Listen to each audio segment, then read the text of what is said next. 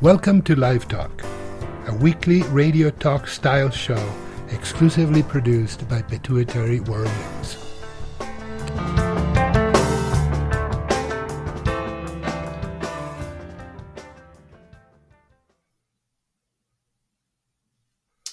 Well, hello everyone, and uh, welcome to the show. I'm going solo today. Uh, my partner Jorge Faccinetti is engaging with uh, the uh, physician side of the medical community regarding some of the issues pertaining to his acromegaly that we'll discuss in a future uh, session. it's my pleasure to have the opportunity to speak with you today. Thank you for joining in, uh, whether you're listening live or later to the uh, podcast version of this broadcast. We appreciate your attention. As many of you may know, I'm, I'm a sailor and I'm going through the process of working on uh, getting my uh, Coast Guard license to be a boat captain. And uh, it's, it's a very interesting process. I'm learning an awful lot, uh, much of it very practical and uh, useful, and some of it uh, fits into the category of what I would pretty much call filling your head with nonsense because you're going to have to take an exam. Now, that's the way we often felt in medical school. And I think learning about medicine is the same. Le- learning it about anything is the same, but you never know when that information is going to be useful. And it's one of the um, approaches that we take at Pituitary World News to share information. Uh, it may not be immediately applicable to you, but it's going to be out there on the site and on the website for future usage. Uh, should you deem that it's necessary uh, and useful. So always feel free to visit uh, and ask questions, and we can direct you to information. the uh, bits of information that uh, I don't know you might find interesting that uh, led to me to start out with that comment was. Uh, uh, according to the Coast Guard rules and federal regulations, if you're looking at inland waterways, and we'll use the Mississippi River as an example and its tributaries, there, there was a a table looking at the priority of boats that have the right of way or the um, you might think of it a right of way in layman's persons was sort of the stand on vessel in uh, boating terms. Uh, and the, the, boat on the on the riverway that has the most priority is a is a warship, uh, a military ship. What really surprised me was a boat that has the second highest priority, and that is a boat carrying U.S. mail. And I thought, why do we have boats carrying U.S. mail? We have airplanes, right? So and mail carriers and things of that nature. But it turns out there are a lot of communities. Uh, I looked this up. Uh, there are a lot of communities where uh, mail is delivered by a seagoing vessel, uh, and there's even one post office up uh, near Detroit that's actually an on the water post office for accepting and clearing mail. So there you go. If I'm ever sailing in those areas, that will be very useful information. Uh, and I think medicine is much the same. A lot of what we think might be trivia or useless information will, in the right setting, play a role in uh, patient care. what I'd like to do today is, uh, well, for the show today, is to talk about two major things. First, we'll talk about uh, indications for pituitary surgery for patients who have pituitary adenomas. Now, lots of different pituitary diseases that go to surgery, but we'll focus on pituitary adenomas today. Uh, and then uh, after a short little one or two minute break, uh, we'll talk about uh, uh, stress dosing steroids for patients who have central adrenal insufficiency. That's adrenal insufficiency due to hypothalamic or pituitary disorders. Some of what we say will be applicable to those who have primary adrenal insufficiency, having had their adrenal glands out. And if we have time, I might actually address some of the the additional things that apply to people with primary adrenal insufficiency because some of you out there may have Cushing's and have had your your adrenal glands removed, so that would be more applicable to you. So um, one, one other thing is my I was out blowing leaves. Who does that in May? But the sycamore trees in front of my house are a little bit drought stressed and heat stressed, so they dropped their leaves. I was blowing them, and my allergies really just in a matter of about 15 minutes flared. So I'm a little stuffy today, and I apologize for that. Excuse me if I have a coughing or sneezing fit. Uh, let's talk about the indications for surgery for pituitary adenomas. So, generally speaking, um, these are loose uh, definitions. You'll find them in textbooks. Insurance companies may apply them if they're looking at your case to determine whether surgery is indicated. physicians may or may not use them. Uh, I think they're useful guides to discuss these things with patients, and most patients should understand sort of how we are trying to think as physicians. And, and I felt like if I could talk about this on this show, you might be better able to have a discussion with your treating physician if you're having first surgery or second surgery, for example. Um, far and away, I think the thing that most people think about is a, is a tumor benign or malignant. Most pituitary tumors are benign. Uh, some are malignant. I've probably seen 20, 25 cases of malignancy in the past 15 years. Uh, so they do happen. Sometimes we don't know what tumor is going to be malignant until we follow it long enough. Uh, but certainly, uh, the we can't tell preoperatively whether you have a malignancy or not. But one of the things that really trips us uh, into saying surgery versus no surgery is the tumor size. And generally speaking, there's an arbitrary cutoff of a tumor of 10 centimeter or more would be a tumor that we would more likely operate on than not. And that's largely because if, if a tumor is that size, it has demonstrated a propensity to grow. and the presumption is then that it might grow further over time. So we tend to want to uh, include that as one of the indications for surgery. Another, uh, and I'm going to talk about some related factors in a moment, but another indication is if, if a patient has a hormone secreting tumor, such as ACTH producing tumor causing Cushing's, a TSH producing adenoma causing uh, hyperthyroidism, or growth hormone secreting tumor causing acromegaly. Those are clear indications for surgery. There would be no no surgeon or insurance company at all that would hold up an operation for that particular uh, indication. We'll talk about prolactinomas separately in a moment. But uh, generally speaking, most patients should have surgery if they have one of those hormone secreting adenomas that I had mentioned. As far as the non functioning tumors, that's where we revert to the size and then also whether there are mass effects. So, a person who has a tumor, whether it's secreting hormones or not, whether it's a centimeter or not, most of them are greater than a centimeter. If it's causing mass effects, that would be an indication for surgery. And the principal ones are visual field compromise, where in most cases with pituitary tumors, the tumor is pressing on the visual pathways from below. So you're going to have uh, bilateral uh, temporal visual field cuts, and the upper visual fields may be cut before the whole temporal visual field, temporal being the lateral parts of vision, so that you get tunnel vision. Uh, a tumor that erodes the sphenoid sinus and causes nosebleeds, for example. A tumor that um, causes headaches. Uh, Dr. Augie spoke about headaches on our first uh, inaugural radio show, uh, but we think that if a tumor is definitely related uh, to the headaches the patient's having, we would say this is a reason to consider surgery because it would improve your quality of life. And of course, another mass effect that should be considered uh, would be uh, hypopituitarism, so any tumor that's affecting pituitary function, uh, either by stealing blood from the normal pituitary or compressing the gland and making it unable to function. If we saw, let's say, a non functioning tumor that was a centimeter or nine millimeters, but the patient had hypopituitarism, uh, of, and that's a partial or a complete deficiency of one or more anterior pituitary hormones, that would be an indication for surgery uh, to try to resolve pituitary function and stave off any further pituitary loss. Um, and another another reason would be any tumor that's under a centimeter that's invasive, uh, because these invasive tumors have demonstrated a propensity to cross tissue planes, and thus should be removed because they're aggressive. I saw, saw a patient this week where that was the case. The tumor was just about 11 millimeters in maximum dimension, but the tumor was already invading the cavernous sinus and invading the bone in the floor of the sella, extending into the sphenoid sinus. And to me, even though it was non functioning, pituitary functions were normal. This is a tumor that's demonstrated that it has invasive potential, and that tumor should be removed. Uh, hers met the size criteria as well, but since most of the growth was inferiorly into the side, it was figuratively speaking a million miles away from the visual pathways and uh, in that setting, uh, one could say, why don't we just follow this? But this tumor was invasive. And to me, that's a different animal than your regular run of the mill benign pituitary adenoma. Um, I had indicated before that if a tumor is greater than a centimeter, it, in, it sort of illustrates its growth potential or propensity for growth.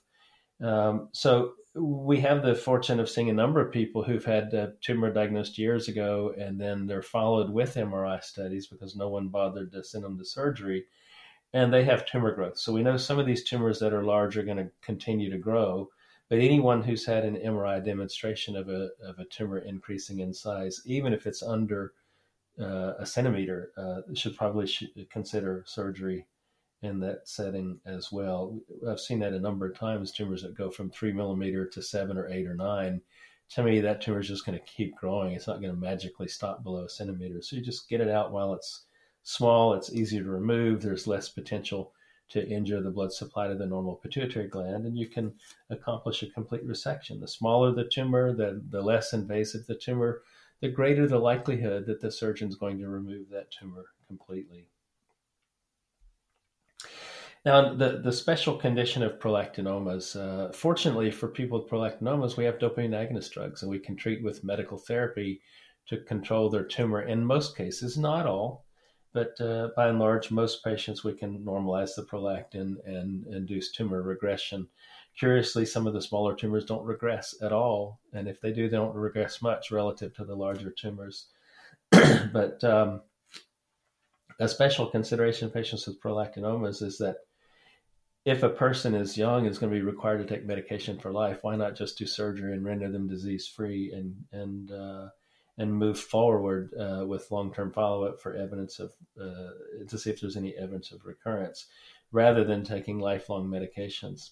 And we know people move around and people lose jobs and lose insurance and things like that. And I think that sometimes when you have a, a young person or person of any age for that matter who you, you have them in, in the office. They're so called captive, if you will. I hate to use the term, but it's a, one way to think about it to the medical system and the attention of healthcare providers. They have a tumor. Surgery can be justified if you have excellent surgeons uh, and the tumor is small enough. You might as well think about removing that tumor rather than committing patient to lifelong treatment where follow up might be interrupted, medical insurance might be interrupted, etc. Uh, so I think that's a that's an important consideration with the with the prolactinomas. In regards to patients who have recurrent tumors, um, there's a lot of data about the the likelihood of successful resection of a recurrent tumor, and also the um, ability to control patients who have hormone secreting tumors when they have uh, second operations. Generally speaking, in our practice, we like to uh, recommend surgery for patients who have residual tumors or tumors that uh, were not present but have recurred. If there's a chance we can get most of the tumor out, and I would say most, if we can get 75% of the tumor out, we would prefer to do surgery before we jump straight to radiotherapy. And this is because the tumors that are left behind after a second operation do tend to respond better to radiotherapy or medical therapy if there's a smaller tumor burden or smaller tumor mass. So uh, for residual and recurrent disease, it really depends. Some patients have tumors that are completely in the cavernous sinus. We're not going to be able to resect much of it at all. We wouldn't necessarily reoperate on those patients, but if there's a significant portion in the sella, or we know that we can debulk at least 75% of it, I think it's reasonable to consider surgery versus uh, radiotherapy for those particular patients. Um, the comment I made about medical therapy being much more successful has been shown in acromegaly, and I've seen it in hyperprolactinemia as well, uh, and certainly Cushing's patients as well. The smaller the tumor burden, the less ACTH secreted, the better control you can get with medical therapy for the disease that's residual after a second operation. so,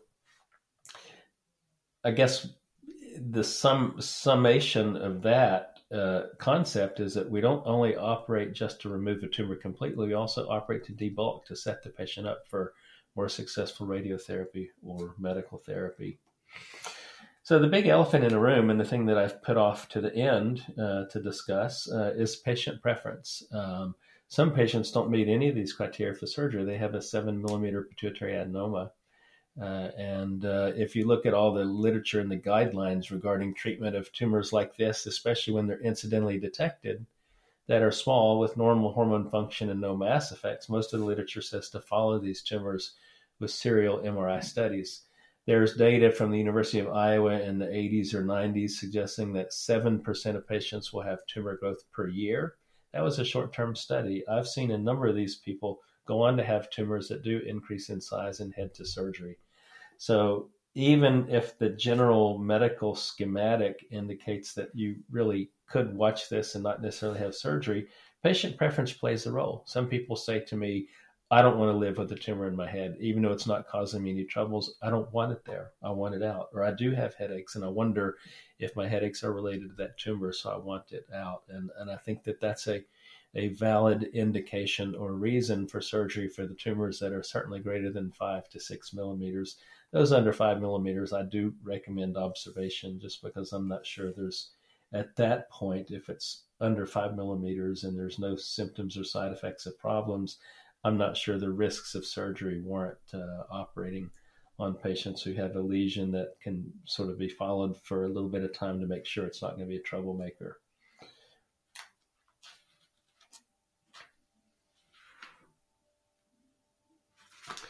So uh, I need to take a little break to get something to drink to smooth my voice out. And when I return, we're going to talk about steroid adjustments for patients who have uh, central adrenal insufficiency and have uh, a stressful medical procedure or an illness. So I'll be right back soon. You are listening to Live Talk. We'll be right back.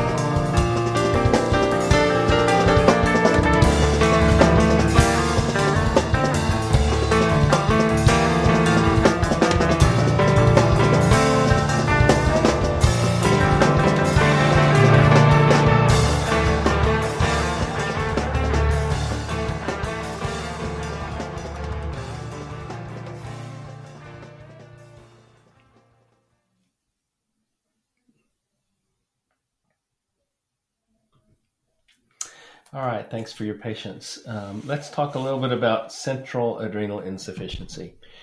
I refer to it as central, meaning it's the central and anatomical features of the hypothalamic pituitary adrenal axis that have a problem that lead to the adrenal insufficiency in the first place. Central, namely, meaning hypothalamic pituitary stalk or pituitary gland. Um, one thing I'll mention is those who get high dose steroids for back problems, uh, skin diseases, inflammatory conditions, rheumatologic diseases, asthma, for example. The steroids that you take can suppress the hypothalamus and the pituitary, and the biochemistry can be identical to looking like you have central adrenal insufficiency. So I ask all of my patients when we're evaluating them to see if they have central adrenal insufficiency, whether they've had steroids and that's an important thing to keep in mind because your doctor might not be smart enough to ask that if they're telling you you have adrenal insufficiency and you may need to volunteer that information as a patient that uh, hey i got a steroid injection in my knee six weeks ago. Could that be why my cortisol level is low? And then that'll lead down a different pathway than saying you have adrenal insufficiency and need treatment. So basically in the setting of central adrenal insufficiency the pituitary can't tell the adrenal glands to make enough cortisol. It either does it in a dysregulated fashion or it simply doesn't make enough ACTH over a unit of time, say the mass of ACTH secreted in a 24 hour period, to maintain a normal adrenal function. So the adrenals become atrophic, which meaning means they get small and they get sluggish and they, they're not making steroids because the pituitary gland, the supervisor, is not telling them to make the product, which is cortisol. And uh, this can happen due to a large number of uh, situations in patients with hypothalamic pituitary disease, and I won't belabor those, but the bottom line is the end result is cortisol levels are either low or too low for the body, and we have ways of telling whether or not these uh, uh, systems are intact or not. The gold standard test is what's called an insulin induced hypoglycemia test, where you give insulin, drop the blood sugar, and that low blood sugar is a stress to the body, the pituitary will make more uh, ACTH and growth hormone for that matter. and then you can measure the rise in cortisol uh, during the test to see if a patient has a normal response. another way to test this system or the dynamics of this system is to give a drug uh, called metyrapone, which blocks the production of cortisol. So cortisol levels will fall.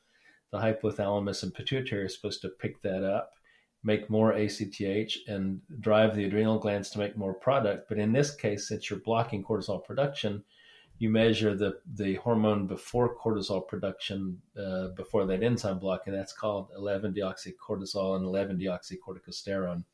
So that's another mechanism. Uh, these two tests are different mechanisms. One of them is looking at the response to stress. The second one is looking at the uh, response to low cortisol. Can the body respond to that challenge? We don't know which one is best, which one's most predict- predictive. Probably the insulin induced hypoglycemia is, but that's a difficult test to do.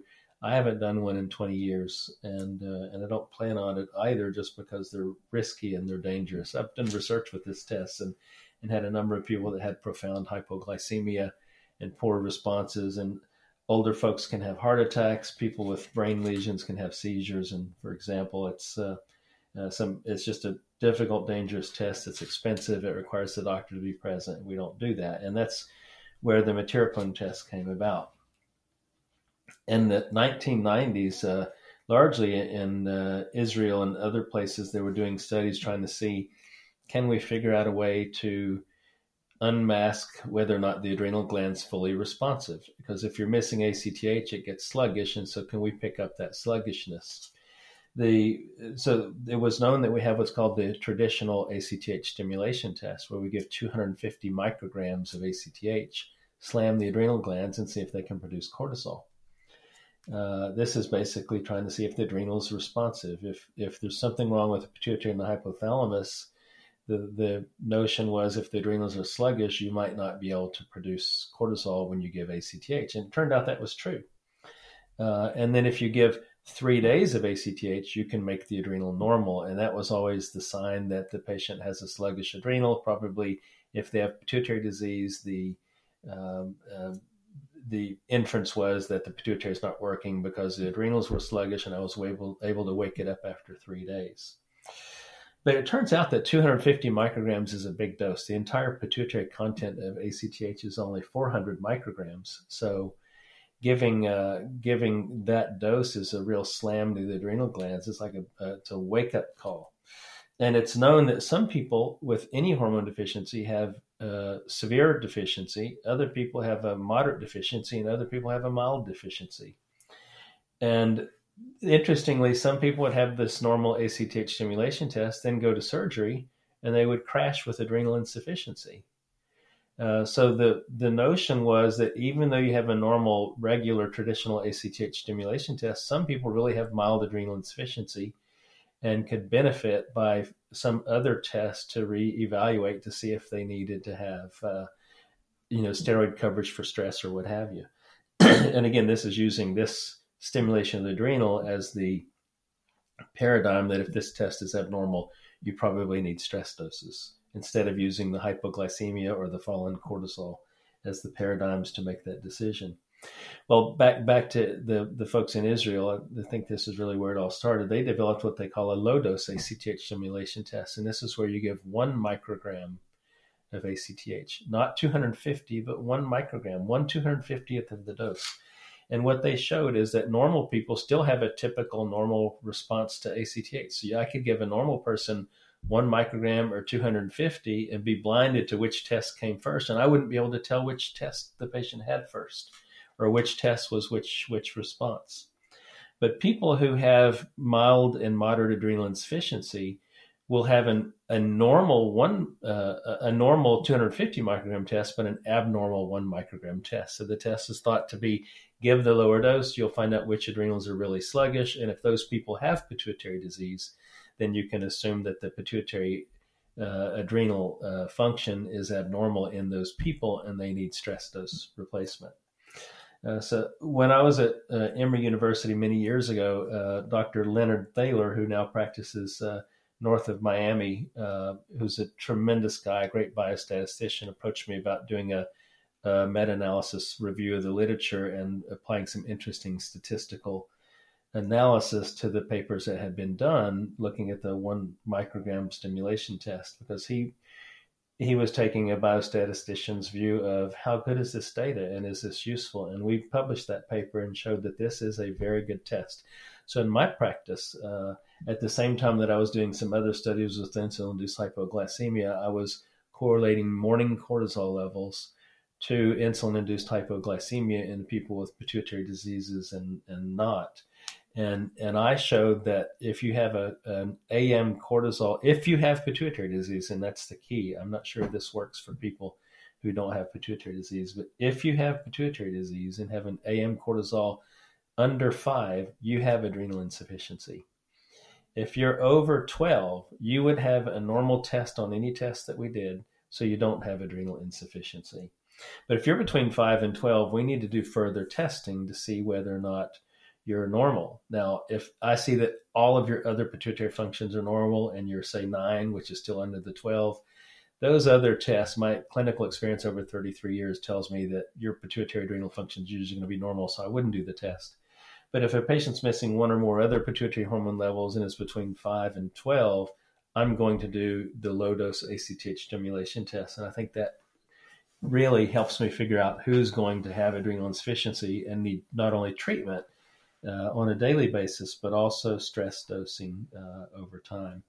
So this is the approach that I use following people say who had radiotherapy for meningioma or pituitary tumor, but were normal, but who are at risk to develop uh, hypopituitarism as a result of the radiotherapy, or people undergoing surgery. This is our approach. We check an AM cortisol, then we look at all the pituitary functions, and we decide whether to do a, a low dose ACTH stimulation test to further evaluate. I don't do the high dose test anymore for central adrenal insufficiency.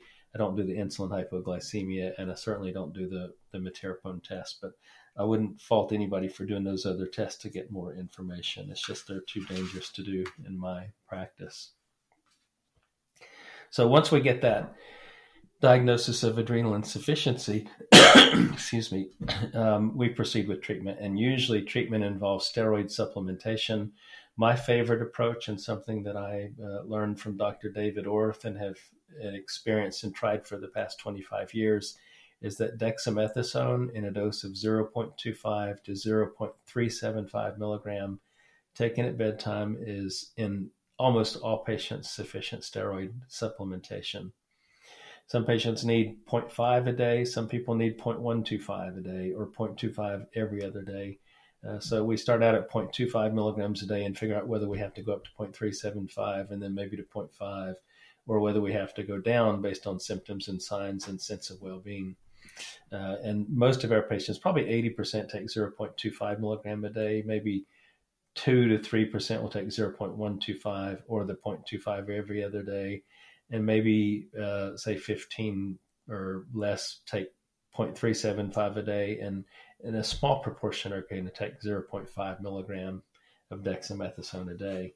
And these are steroids that what I consider to be uh, doses of what I consider to be typical physiologic replacement doses. Similar doses for other drugs would be three to four milligrams of prednisone a day, about uh, seven to nine milligrams of methylprednisolone a day, uh, probably about 15 to 25 milligrams of hydrocortisone a day. so if you're on one of these other drugs, that sort of is the range of what we would think of steroid equivalency when it comes to steroid supplementation in people with hypopituitarism. And and I think it's best if someone fails this low dose ACTH stimulation test or cortisol is under five that they take that medication every day, uh, and that you work with your physician to try to find out what is the most appropriate dose. All of that has to come before you try to decide what to do for stress dosing. Uh, you have to be on stable replacement and uh, be on an appropriate dose. Now, with that said, some people it's not they're not diagnosed with adrenal insufficiency until they undergo a procedure or get sick or or whatever. I remember a, a patient a couple years ago who uh, got the flu and uh, he was fine. He's a very stoic guy, uh, and uh, his partner. Um, found him down on the floor and sort of barely surviving uh, when she came home from work one day took him to the hospital and he was found to have adrenal insufficiency. They scanned his head and he had a pituitary tumor. It was central adrenal insufficiency. He was fine with no symptoms whatsoever until he got sick and had the flu. and uh, and that precipitated it. So these patients start on stress doses first, and then go to their replacement doses.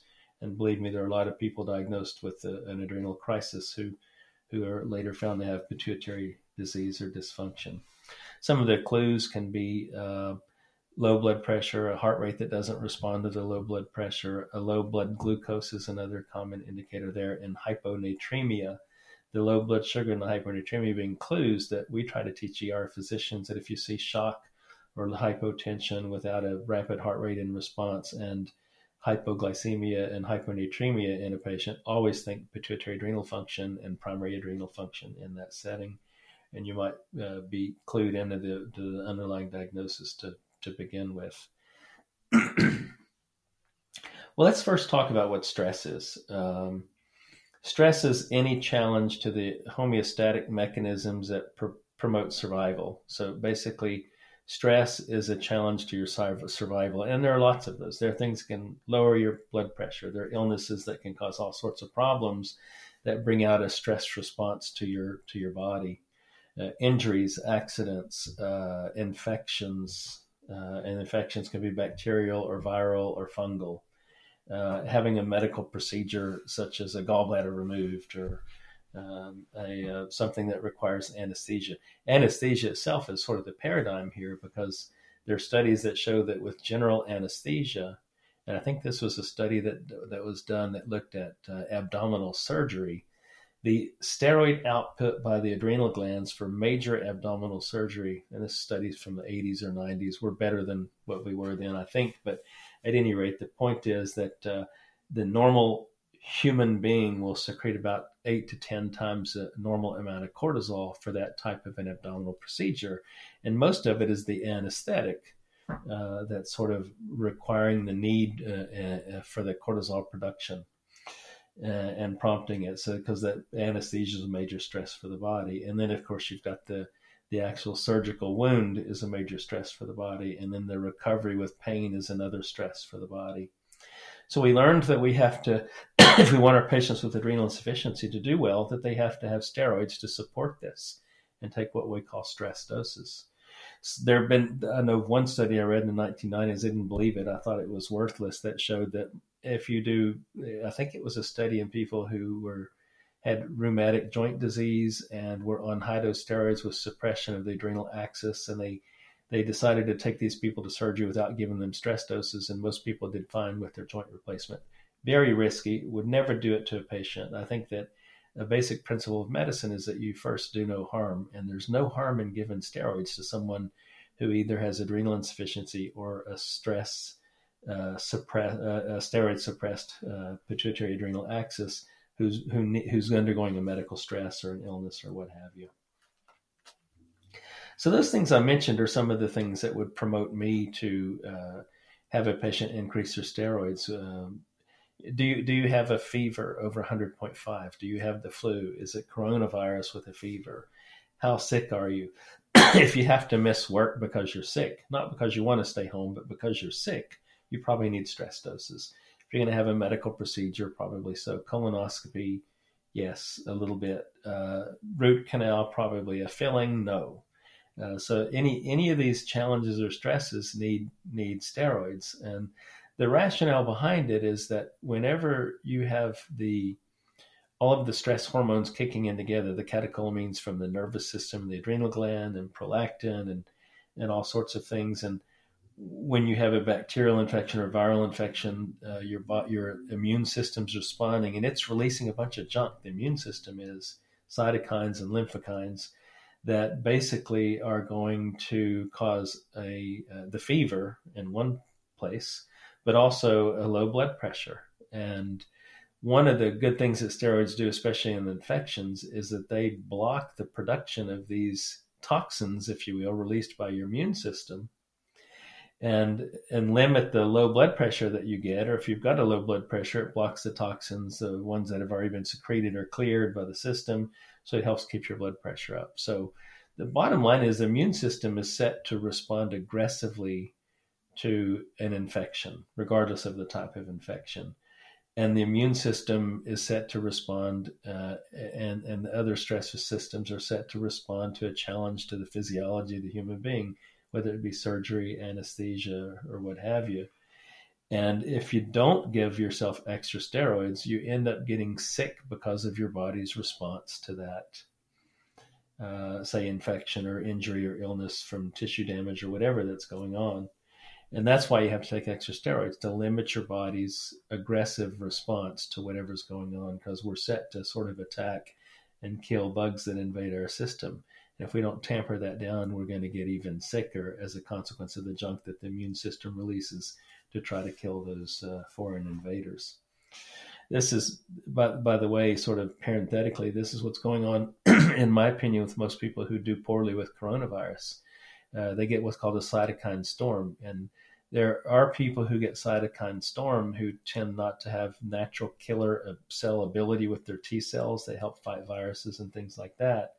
So these cells keep trying to kill the virus, kill the virus, kill the virus. They can't do it. So they release more of this junk into the bloodstream, which causes more immune cells to come and try to help. And then they get all these very high levels of cytokines, which cause blood clots, uh, infiltration in the lungs, fluid leakage, and all sorts of things. And I think that's one of the reasons that some people die from coronavirus is they may have a genetic predisposition to do so.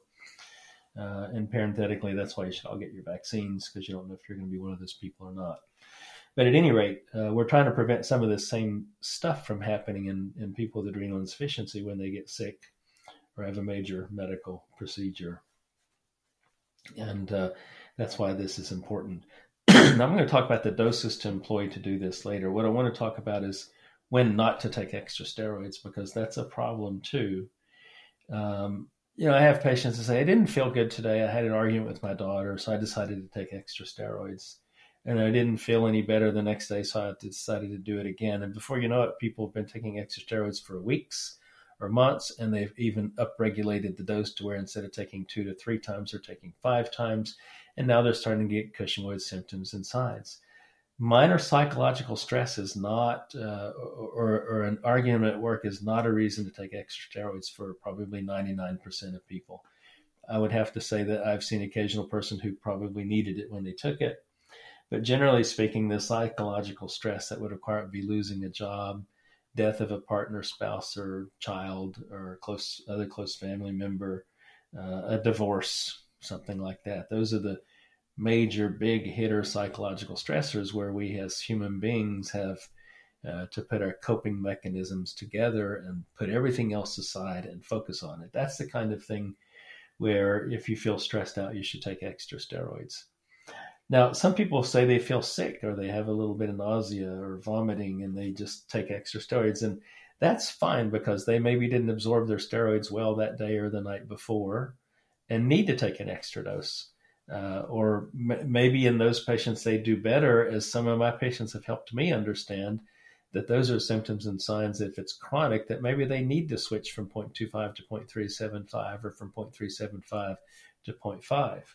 Uh, so those are the, those symptoms are different than sort of stress doses is what I think. I think that's main, mainly what I would refer to the to the in the realm of dose titration, where we're trying to find the right dose for the particular person. Uh, but uh, I, I, caution you to be careful taking extra steroids for minor things, or you know, I'm just I'm mad at you today. I'm going to take extra steroids. That can lead to Cushingoid symptoms and signs and it can also lead to dependency on higher doses. I, I remember I had one patient who who said, "Yeah, if I don't feel good in the morning, I take extra steroids." And I realized just taking extra steroids made me feel better. And then I started stress dosing if I didn't feel well, but I realized I felt better. He was doing this vicious cycle where he was taking enough steroids for eight people. In the end, when he finally came to me and said, I need help, I've got diabetes and high blood pressure, and my feet are swollen, and I've gained 50 pounds why did this happen to me? And it was because he was self medicating and getting in this spiral uh, upwards on his dosage and now was crossing the line and having side effects. And the, the important thing to remember is that steroids are like a double edged sword. It's got an edge that's going to help you fight off what's bad, but it can also hurt you. Uh, if that sword gets knocked back into your face, you can get cut by it. So there's what we call a narrow therapeutic window for replacement doses of steroids Uh, too little is not good. The the right amount is a very small window or range, and too much is not good. So you can easily cross over into too little or too much. So you have to work with your physician to figure out what your dose is, and also how to sort of manage your stress doses.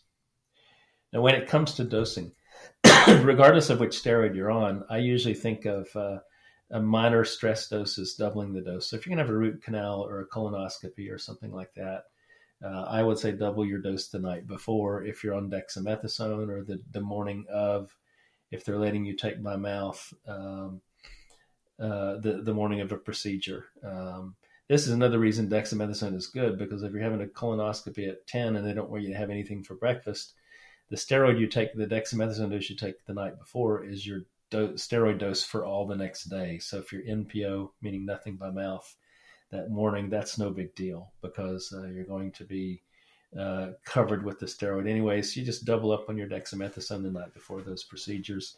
If you have hydrocortisone, you have to have your doctor's permission to take it with a sip of water, to take double or any other steroid the same. So when people are at home with the flu or coronavirus or whatever, if they're moderately sick, um, meaning not sick enough to go to the hospital or or the emergency room or go to the doctor's office to say, what do we do? Do I have to go into the hospital?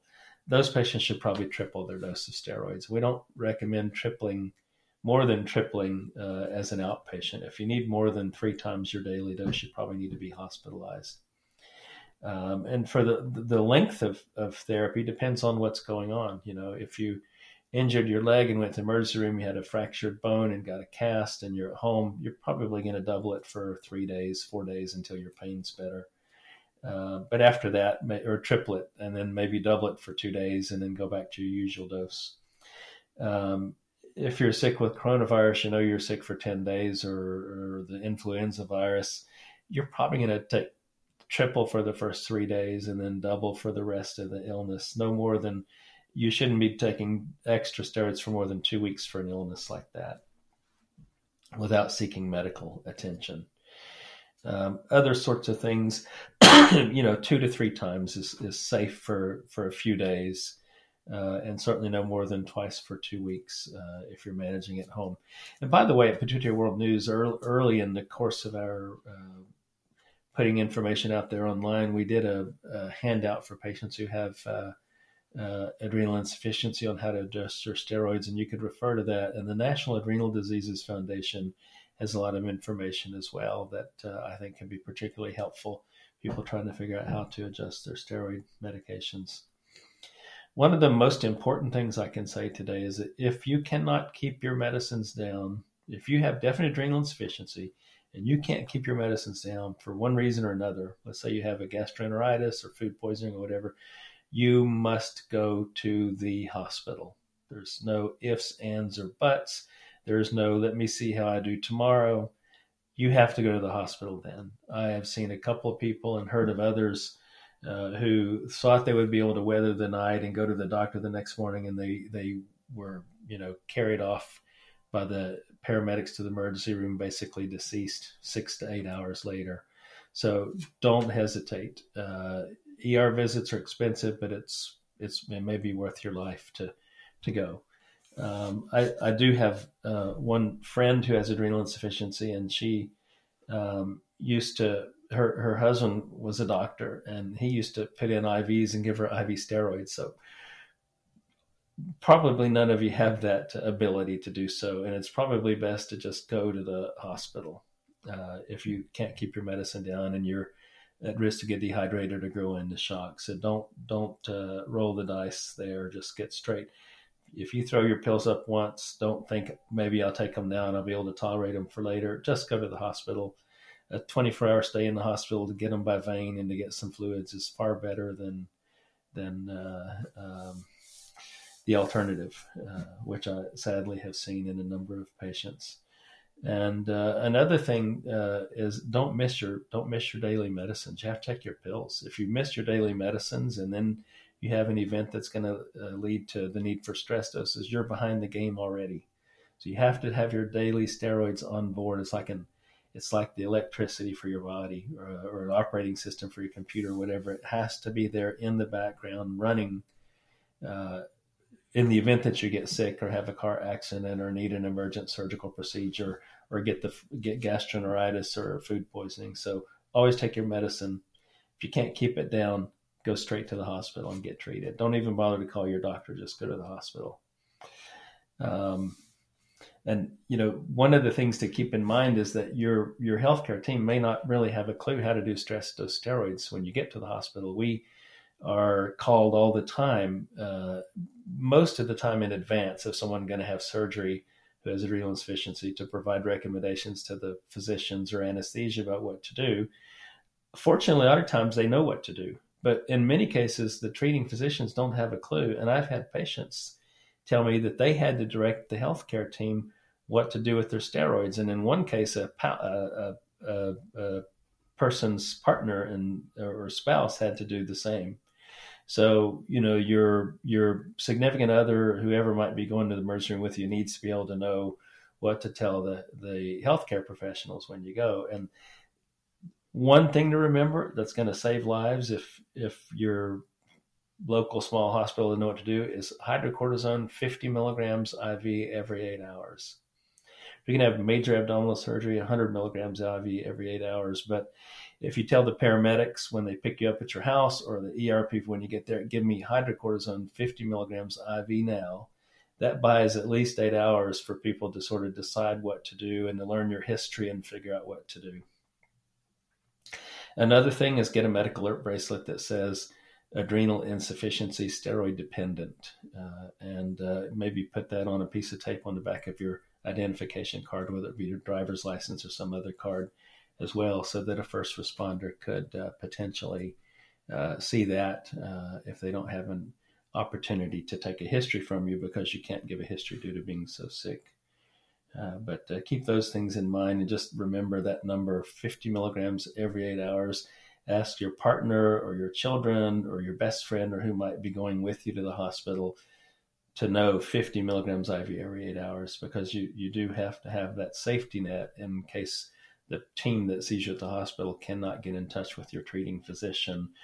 Maybe your treating physician doesn't know these things. Educate them uh, during visits. Just bring a topic up. Hey, can we talk about my adrenal insufficiency? This is my understanding of what I should do. I just wanted to make sure that you're aware of these things and on board. And if not, then maybe I've educated you and taught you something that might apply to your other other patients. Uh, I'm I'm sure with those things that I've said that I've left something out, and and some of you out there uh, have uh, the illness and have probably learned and are teaching me and your physicians uh, about how your bodies best respond, and and uh, I'm sure that most of you have had to take extra steroids one form or another, and you may agree or disagree with what I've said, but these are the things that I usually teach my patients based on the things that I have learned not only from my professors but more so from my patients in the art of the practice of medicine. Uh, and uh, we do welcome you to sort of share on our uh, pages or on Facebook what's worked for you so that other people can learn about what's worked for you because if something hasn't worked for them, it might work for them to understand. So in this day and age, share information and uh, remember what I'd said starting out that some of this information may seem uh, superfluous or not applicable. But you never know when you're going to need to know this stuff. So uh, it's best to learn it, share it with people who might be able to to use it or need to know it on your behalf, and uh, try your best to stay very well. As I said at the start of the program, I'm flying solo today as uh, Jorge is not here. And I don't know if anybody's trying to call in or not. I have no way to know how to do that because that's his part of this uh, radio show. Uh, so, with that said, I'd like to uh, conclude and say thanks for listening. We hope you'll join us uh, every week or thereabouts. We plan to do a show every week uh, and to again post these things as a podcast later on. Uh, and feel free to write us and suggest topics. We have a list of innumerable things to cover, but we want to make sure that we're meeting the needs of our listeners. So uh, be don't be uh, bashful. Tell us what you'd like to talk about, and uh, in future shows when we'll both be here and maybe have this figured out, feel free to uh, call in. We want this to be a talk radio show where we're talking with you and hearing about your uh, experiences and the things that you have to say, because everybody's interested in learning uh, um, from people who are living this uh, illness on a daily basis. Uh, so, once again, thanks for listening, and uh, we'll see you next week. Thank you for joining us. You have been listening to Live Talk, an exclusive production from Pituitary World News.